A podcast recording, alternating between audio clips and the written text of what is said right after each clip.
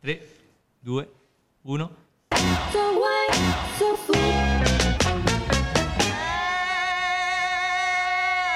Benvenuti alla puntata 0 del podcast di So Wine So Food, un podcast enogastronomico. Ne sentivamo l'esigenza? No, però ora ci siamo anche noi. E dato E che, meno male, Giorgio. che Allah, abbiamo subito scoperto i protagonisti del podcast. Col suo accento mantovano, la caporedattrice Miriam. Ciao, buongiorno, buongiorno a tutti. Oh, ma non siamo da soli, perché sennò sarebbe imbarazzante la cosa. Ma c'è anche il direttore. Eh, allora si presenti. Buongiorno a tutti, ecco il direttore, sono pronto ad ascoltare, a parlare, a sentire, a dirigere, essendo direttore. Beh, certo. È che dirigo io, io premo solo bottoni.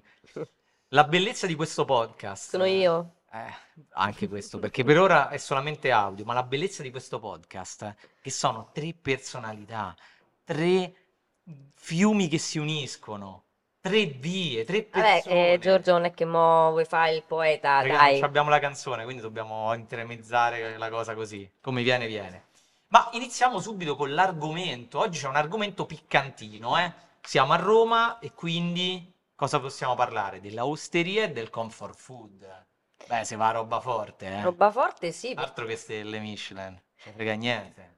Beh, beh, beh, aspetta, attenzione, attenzione, è vero che c'è una tendenza che sembra inarrestabile, mi rivolgo ovviamente al nostro dire, eh, quella appunto di cercare luoghi semplici, osterie semplici, trattorie tipiche. Quello che appunto viene da chiedersi è perché c'è questo ritorno e è vero quello che dice Giorgio, altro che stelle Michelin? Beh, costano poco le osterie.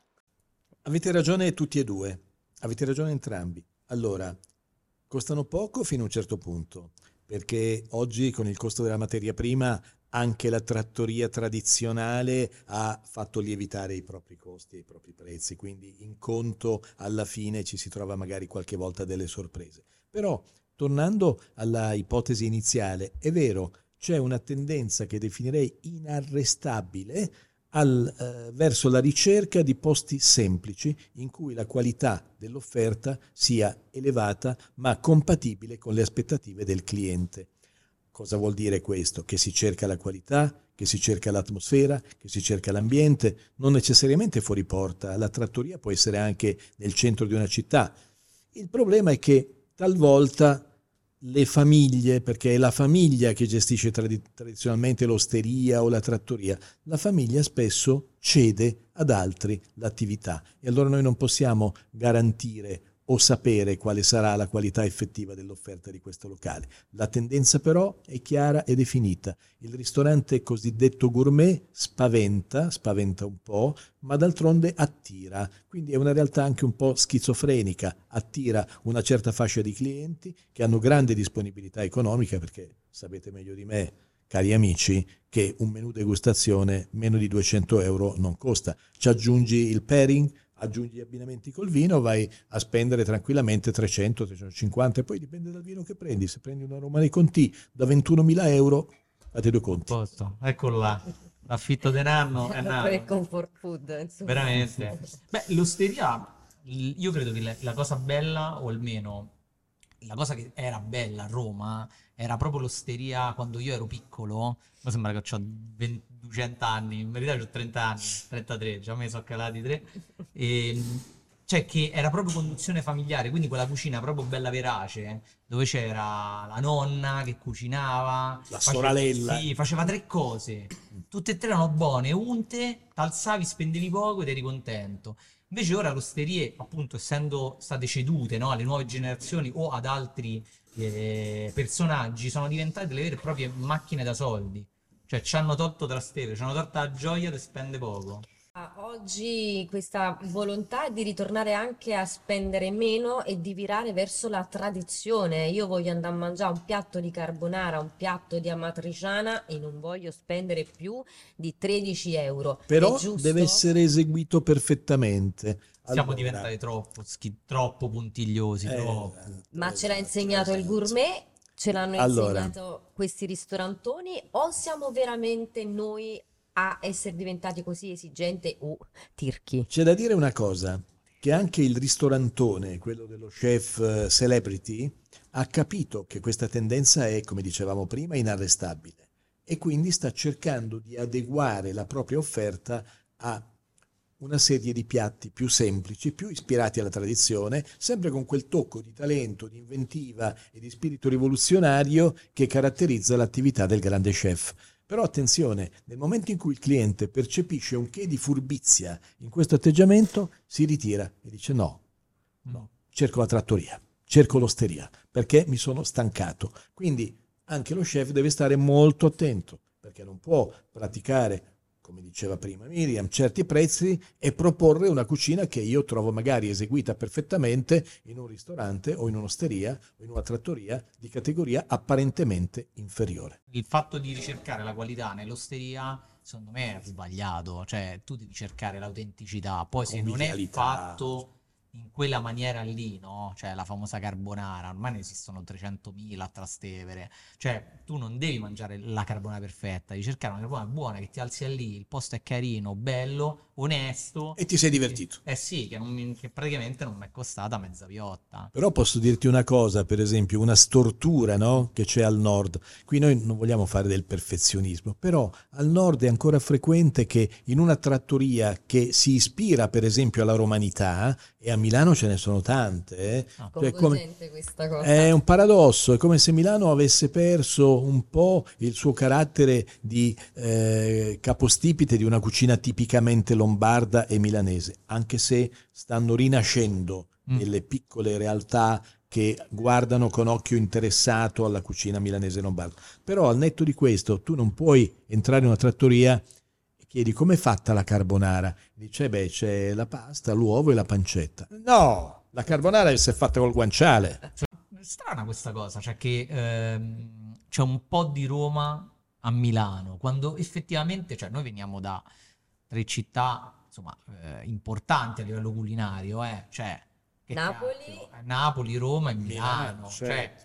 però effettivamente è strano quello che sta succedendo, cioè che un po' di Roma va su, ma Milano non viene giù, cioè non esiste una trattoria milanese a Roma. Ci leggo un insegnamento, ci leggo l'insegnamento eh, a una vita meno stressata, Mm. a una vita in cui la semplicità deve tornare a essere il motore dell'esistenza e la cucina romana in un certo senso assolve a queste, a queste domande, no? Una cacio e pepe, una gricia, una matriciana, una carbonara, una bacchio, sono piatti semplici della tradizione, semplici e di gusto, di gusto e di sostanza. La cucina milanese è un pochino più difficile da far percepire alla, alla clientela, fermo restando che un grande risotto alla milanese e qui credo che anche in centro Italia ci sia qualcuno che si stia cimentando sul riso con anche discreti successi. Quindi stiamo a vedere che cosa succede.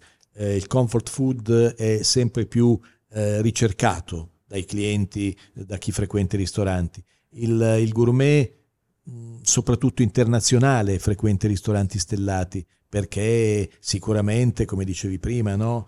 Guida Michelin, Guida Michelin ha il valore di richiamare una clientela internazionale.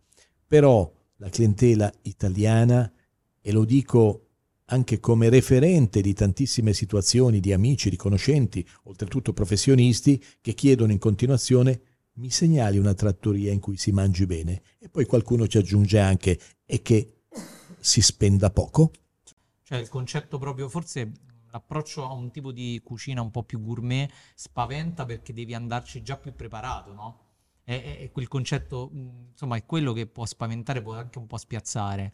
Verissimo. Leggevo l'altro giorno sui social alcuni interventi in un dibattito e qualcuno diceva ma smettiamola di dire che è lo chef che sbaglia a proporre quel tipo di cucina.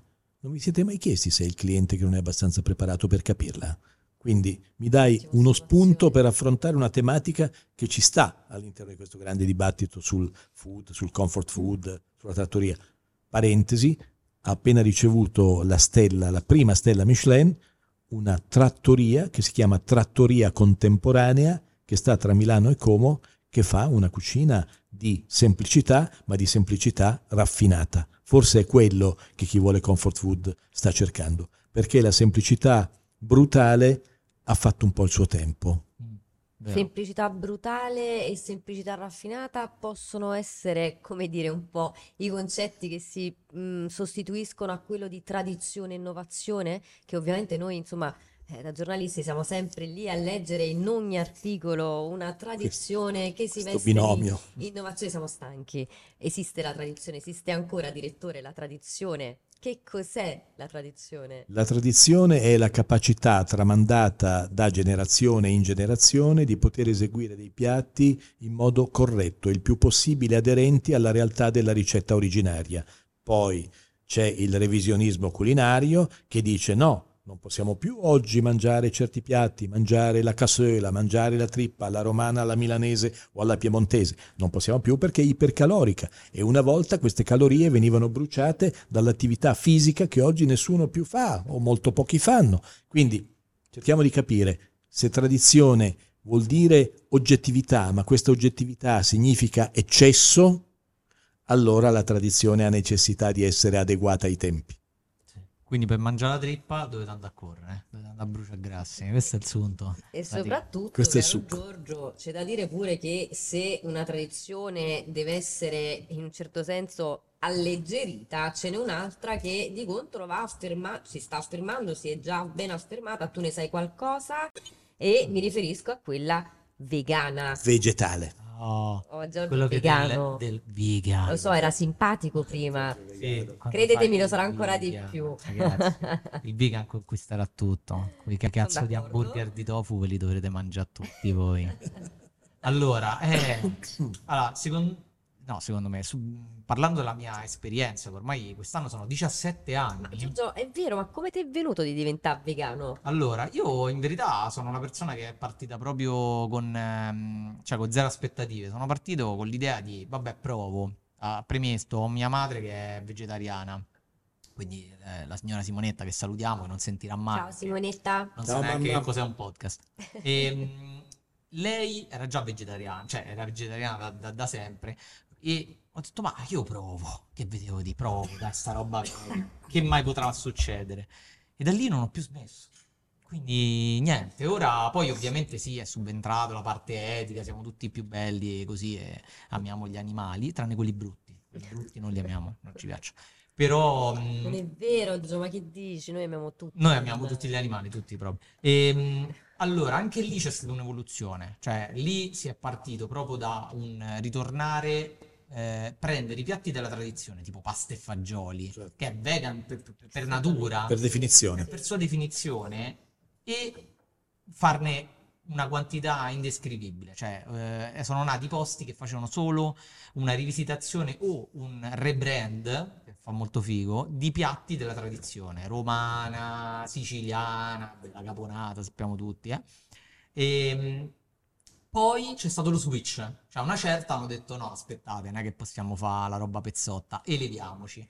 E sono incominciati a nascere questi Comunque, lu- quando ha detto pezzotto, hai guardato a me, non so per quale No, è motivo. pezzotta, guarda, Ah. generico, cioè questa roba un po' capito. Ha detto, ma scusate, ma perché non facciamo una roba new age, fighissima, e mischiamo tra quello che è la tradizione e quello che sono i nuovi, le- il nuovo modo di sperimentare. Sono nati dei posti, eh, dei ristoranti vegan che hanno proprio questa funzione qui, cioè nel loro eh, life motive, hanno quello di sperimentare e di continuare questa sorta di ricerca.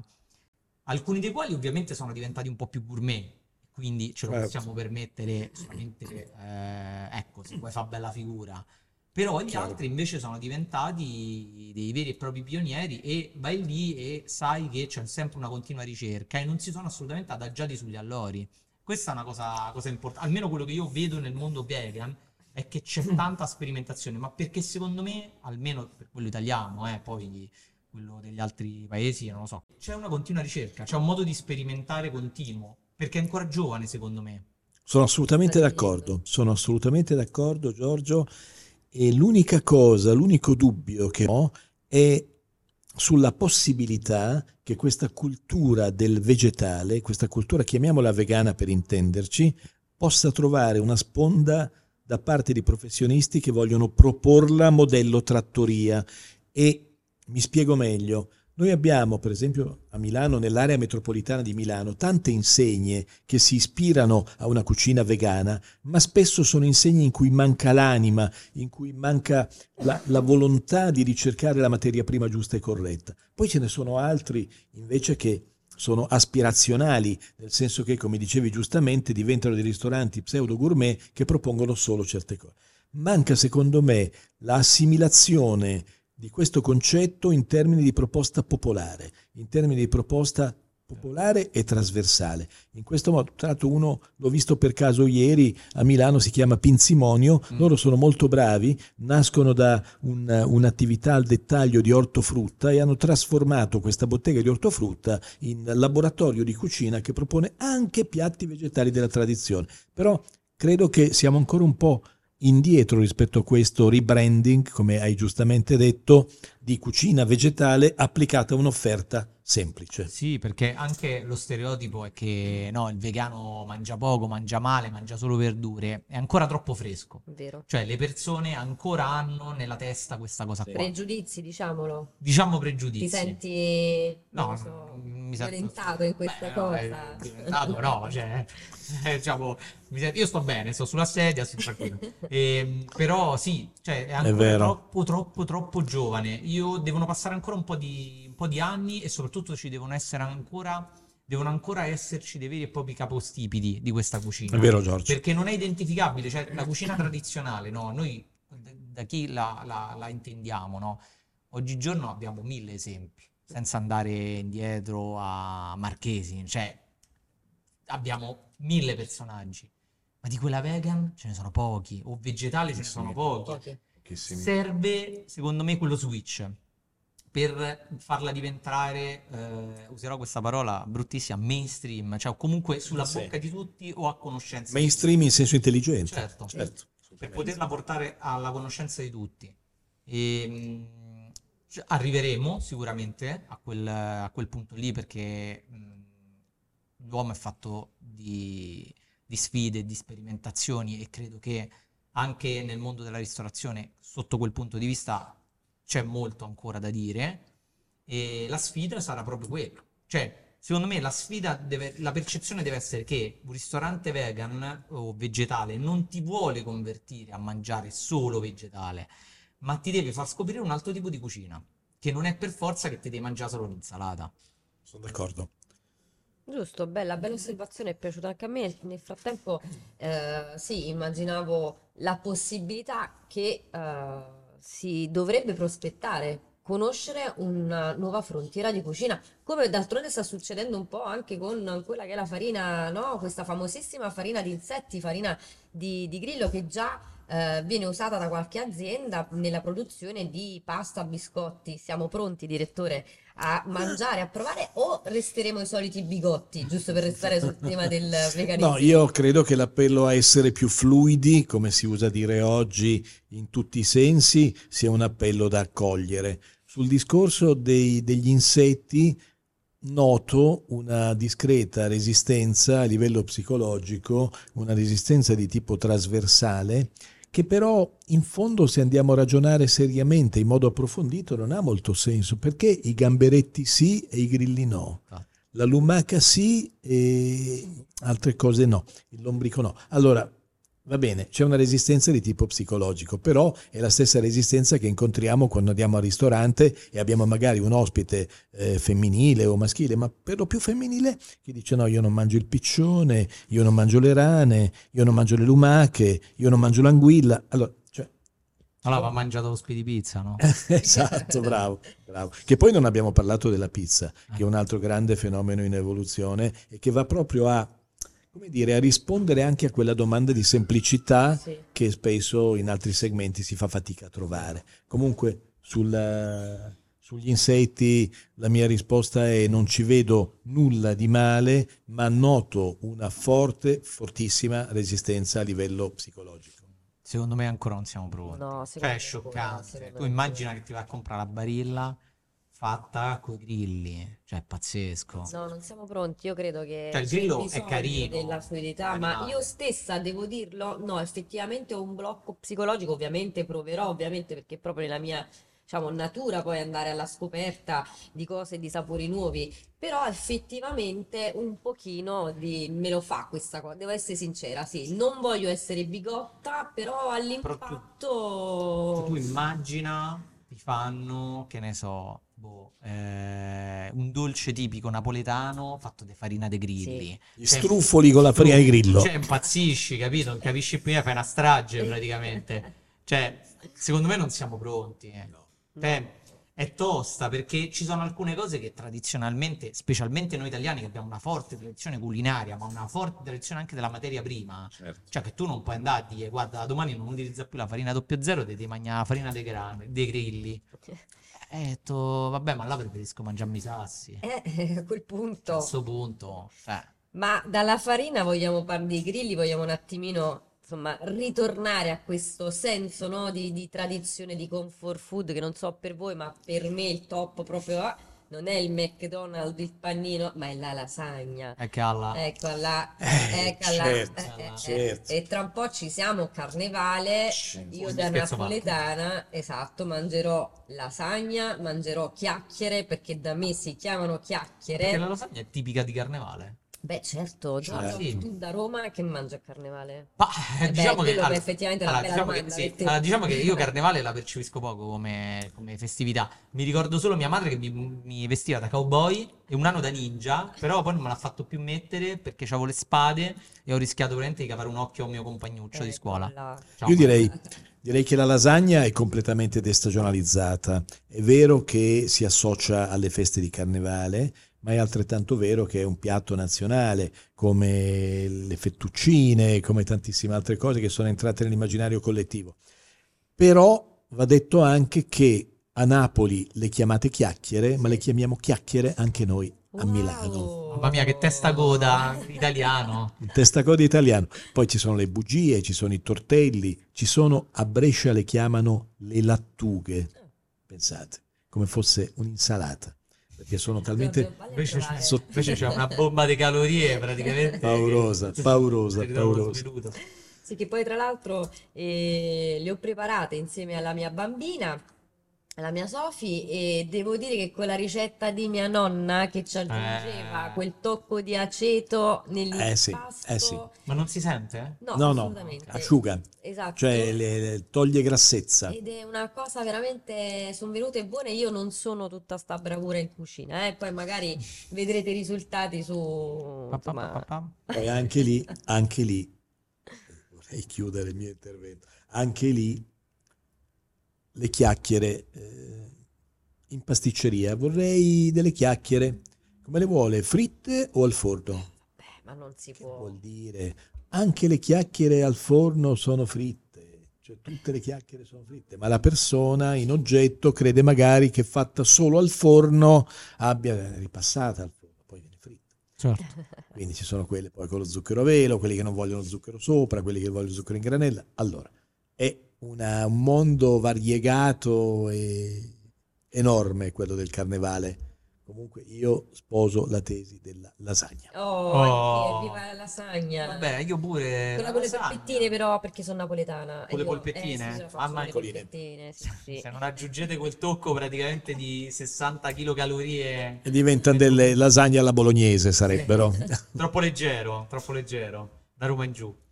Beh, allora, come prima puntata è andata, eh? È bella, la- questa è la puntata zero, eh? Quindi, zero. E non vedo l'ora di parlare di vino, di pizza. oh, Prima il dire ci ha lanciato una bella... sdoganeremo eh. il concetto di pizza. Vedrete le prossime. Le prossime saranno ancora più belle. Allora, intanto io vi, eh, vi ringrazio a voi ascoltatori, vi invito a seguirci su Spotify, Apple Podcast, Google Podcast, su tutto, dai, cioè, saremo su ogni piattaforma possibile e immaginabile, soprattutto andate a leggere il magazine online Su Wine So Food, mamma mia, winesofood.it punto .it, non vi sbagliate, perché no, in verità abbiamo anche il punto .com. Eh, abbiamo Poi siamo internazionali, com. eh. Grazie, grazie, Grazie, Mina, grazie. a voi, grazie Grazie a voi, a Alla presto. prossima. Ciao. Ciao. Ciao.